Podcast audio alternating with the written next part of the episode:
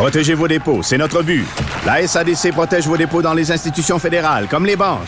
L'AMF les protège dans les institutions provinciales, comme les caisses. Oh, quel arrêt! Découvrez ce qui est protégé à vos dépôts sont protégés.ca.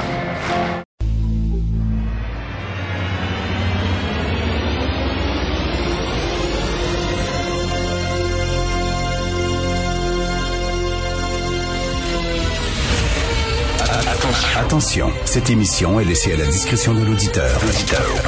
Les propos et les opinions tenues lors des deux prochaines heures peuvent choquer. Peuvent choquer. Oreilles sensibles s'abstenir. Richard Martineau. Martino. Un animateur pas comme les autres. Richard Martineau. Cube Radio. Bon jeudi tout le monde. Comment vous allez? C'est la question que pose dans sa chronique José Legault aujourd'hui. Comment ça va? C'est une question qu'il faut se poser entre conjoints, conjointes, à nos enfants, parce que c'est pas facile. L'autre jour, Pierre Nantel me disait qu'à Radio-Canada, on a diffusé un reportage sur la santé mentale chez les gens des médias. Euh, à travers pour, pour, pour la crise, face à la crise, parce que bon, vous, euh, monsieur, madame, tout le monde, des fois, vous pouvez, euh, vous pouvez décrocher. Vous pourrez tirer à plug, vous pouvez tirer à plug en disant, moi, je t'ai d'entendre parler de COVID, puis tout ça, puis je prends un break. Puis d'ailleurs, je vous encourage à prendre un break de temps en temps. Nous autres, on est poignés là-dedans. Il faut lire tout ce qui se publie, il faut en jaser, il faut regarder des reportages. On est là-dedans tout le temps. On ne peut pas s'en sortir et on n'est pas fait en bois. Hein. On est comme euh, tout le monde et on a des hauts et des bas. Et je vous, je vous le dis que depuis deux jours, moi, je, suis vraiment dans un down. Je vois pas le bout. Je vois pas le bout de cette affaire-là. Je trouve ça très difficile.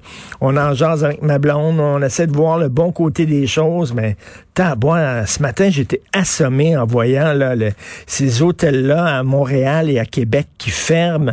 Euh, le Four Seasons qui est fermé parce que, bon, depuis que le restaurant Marcus, qui était très populaire au Four Seasons, a fermé les portes, on dit, ben, on va on va mettre la clé dans la porte. Euh, euh, le Saint James, là où débarquaient toutes les vedettes à l'époque, quand il y avait des shows à Montréal, quand on pouvait voyager, les Américains débarquaient là, les grosses vedettes débarquaient là. Le Saint James, c'était un hôtel extrêmement luxueux avec un bar magnifique en bas, fermé. Le Holiday Inn centre-ville, dans le quartier chinois, les meilleurs dim sum en ville au Holiday Inn, fermé les hôtels. Puis là, tu dis, ben, ça va durer combien de temps? Là, ils demandent l'aide de l'État. On peut-tu aider tout le monde? On peut-tu aider tous les restaurants, tous les bars, tous les gyms, toutes les salles de cinéma, tous les hôtels, puis tout ça tout le temps? Combien de temps je ne vois pas le bout de ça? Et je vous avoue là que j'étais assommé ce matin en voyant ça. la crise économique qu'on traverse, et euh, ça va durer combien de temps? Ça va durer deux mois? Ça va durer un an? Ça va durer deux ans? Je ne le sais pas, absolument pas. C'est, c'est pas facile. Et on regarde aussi les tests. Il y a des gens qui attendent 10, 12 jours avant d'avoir les résultats de leurs tests. C'est le nerf de la guerre. Les tests, le dépistage, c'est le nerf de la guerre. Tu penses que tu as des symptômes, t'es pas sûr si c'est ça. Tu te fais tester. Ça prend 12 jours avant que tu les résultats. Qu'est-ce que tu fais pendant ce temps-là? Tu restes chez vous? Tu sens pas? Mais la plupart des gens sortent. Mais d'un coup, ils sont infectés, puis ils l'ont, puis ils le donnent aux autres. Puis là, tu restes à la maison pendant 12 jours, puis finalement, tu négatif. Mais tu as passé 12 jours chez vous à pas travailler. C'est un casse-tête épouvantable. Et là, je lisais à Outremont, là, dans la communauté acidique, là, oubliez ça, ils ont perdu complètement le contrôle.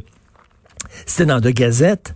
Euh, et tellement que c'est Aaron Derfeld, l'excellent journaliste de De Gazette, qui suit la pandémie le, vraiment de très, très près, qui arrive toujours avec euh, des scoops, avec des graphiques et tout ça. Et là, il dit, écoutez, dans, la communauté acidique d'Outremont, c'est complètement délirant. Il, y a, tellement qu'ils ont envoyé une escouade, comme un SWAT team, une escouade pour parler à ces gens-là en disant, écoutez-vous à la télévision, là écoutez-vous la radio, lisez-vous les journaux de temps en temps, savez-vous ce qui se passe exactement? Mais c'est ça qui arrive quand ton Dieu est plus important, quand ta vie au-delà, dans les nuages, est plus importante que ta vie sur Terre, en disant, mon Dieu va me protéger. Ben, regardez, regardez ce qui s'est passé à Brooklyn, une explosion euh, il y a quelque temps euh, de cas de rougeole. Pourquoi? Parce que la communauté acidique ne voulait pas se vacciner. Et la situation était tellement urgente que Andrew Cuomo, euh, le gouverneur de l'État de New York, a dû rendre le vaccin obligatoire pour tout le monde parce que ces gens-là ne voulaient rien savoir. Bref, euh, ça va pas. Annie Dufresne, avez-vous ça, la chanteuse Annie Dufresne, qui encourage les adolescents à faire des trous dans leurs masques?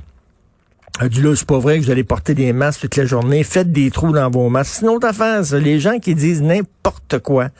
N'importe quoi. J'avais le docteur François Marquis. Le gars, il est chef des soins intensifs à Maisonneuve-Rosemont. C'est pas un bozo, là. Il, il me dit, le système de santé est à veille d'être sur le point de rupture. On est en train de péter aux frettes.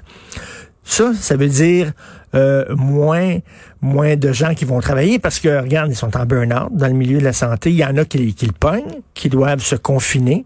Donc, moins de gens, plus de pression sur le système, plus de départs, plus de burn-out, moins de soins, etc. Et là, comme dit François Legault, ben, il faut protéger le système de santé. Donc, euh, docteur François Marquis me disait ça. Et il y avait aussi cette jeune médecin, euh, médecin le Cynthia Leroux, qui avait écrit dans Huffington Post, c'est-à-dire on est en train de péter aux frettes, puis euh, on a peur. J'ai la chienne, mes euh, camarades de travail, mes compagnons, mes compagnes de travail ont la chienne aussi parce que on se demande si on va pouvoir supporter la pression qu'il va y avoir sur le système de santé. Et là, il y a des gens qui écoutent ça puis qui disent oh, moi. Il n'y a pas tant d'hospitalisation que ça. Il y a des cas, mais c'est pas de l'hospitalisation.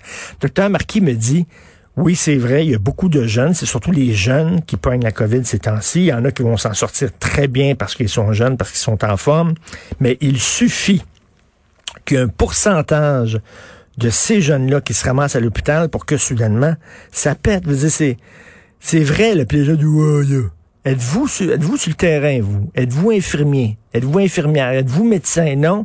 Es-tu préposé, le Joe, euh, Joe, Joe connaissant, là? Non, ben, femme ta là-bas comme disait Joe Biden à Donald Trump, Will you shut up, man? C'est vraiment ça. Là. Vous n'êtes pas sur le terrain. Les gens sur le terrain vous le disent qu'il y a un problème. Arrêtez là, de vous mettre la tête dans le sable. Bref, moi, je trouve euh, c'est vraiment au point de vue euh, économie, on ne pourra pas euh, aider économiquement tous ces gens-là au point de vue de la santé mentale. c'est très difficile. On va perdre une heure d'ensoleillement. Euh, les jeunes qui peuvent plus faire de sport dans les écoles, euh, qu'est-ce qu'on va faire? Et, euh, là, Mike Pence, il, parlait hier, il promettait un vaccin aux États-Unis avant Noël. Un vaccin avant Noël. Ben oui, on y croit au bout de ça. En attendant Godot, on est tous là, on attend le vaccin. Mais euh, est-ce que vous pensez des fois que peut-être ça peut prendre du temps avant que le vaccin vienne? Bref, pas facile. Éric Lapointe. Encore un cas de violence conjugale. Il était complètement sous. Il dit oui, c'est, mon combat contre l'alcoolisme. Regarde, Éric, meilleure façon de combattre l'alcoolisme, c'est d'arrêter de boire. Étape numéro un. C'est pas si mal, ça. Ben, en tout cas, bref, lui, il va s'en sortir. Une lettre d'excuse 3000 pièces à un organisme communautaire, puis C'est tout. Il va s'en sortir. Euh, la couronne s'est entendue avec l'avocat de la défense et euh, pas plus que ça. Et euh, là, sa présumée victime, ben sa victime, parce qu'il a, a déclaré coupable, donc sa victime, complètement dit, mais voyons donc, tu parles d'une sentence bonbon, toi. C'est-tu parce que c'est une vedette? C'est-tu parce que c'est une vedette que soudainement les, les, les, procureurs ont décidé de passer l'éponge? Je sais pas, mais ce gars-là, -là, c'est vraiment, c'est un, c'est à répétition, c'est arrivé assez souvent des dérapages solides dans sa vie, puis ça en est tout le temps sorti. À un moment donné, il faut leur serrer la vis à ces gens-là, sinon le message ne passe pas. Vous écoutez Martineau.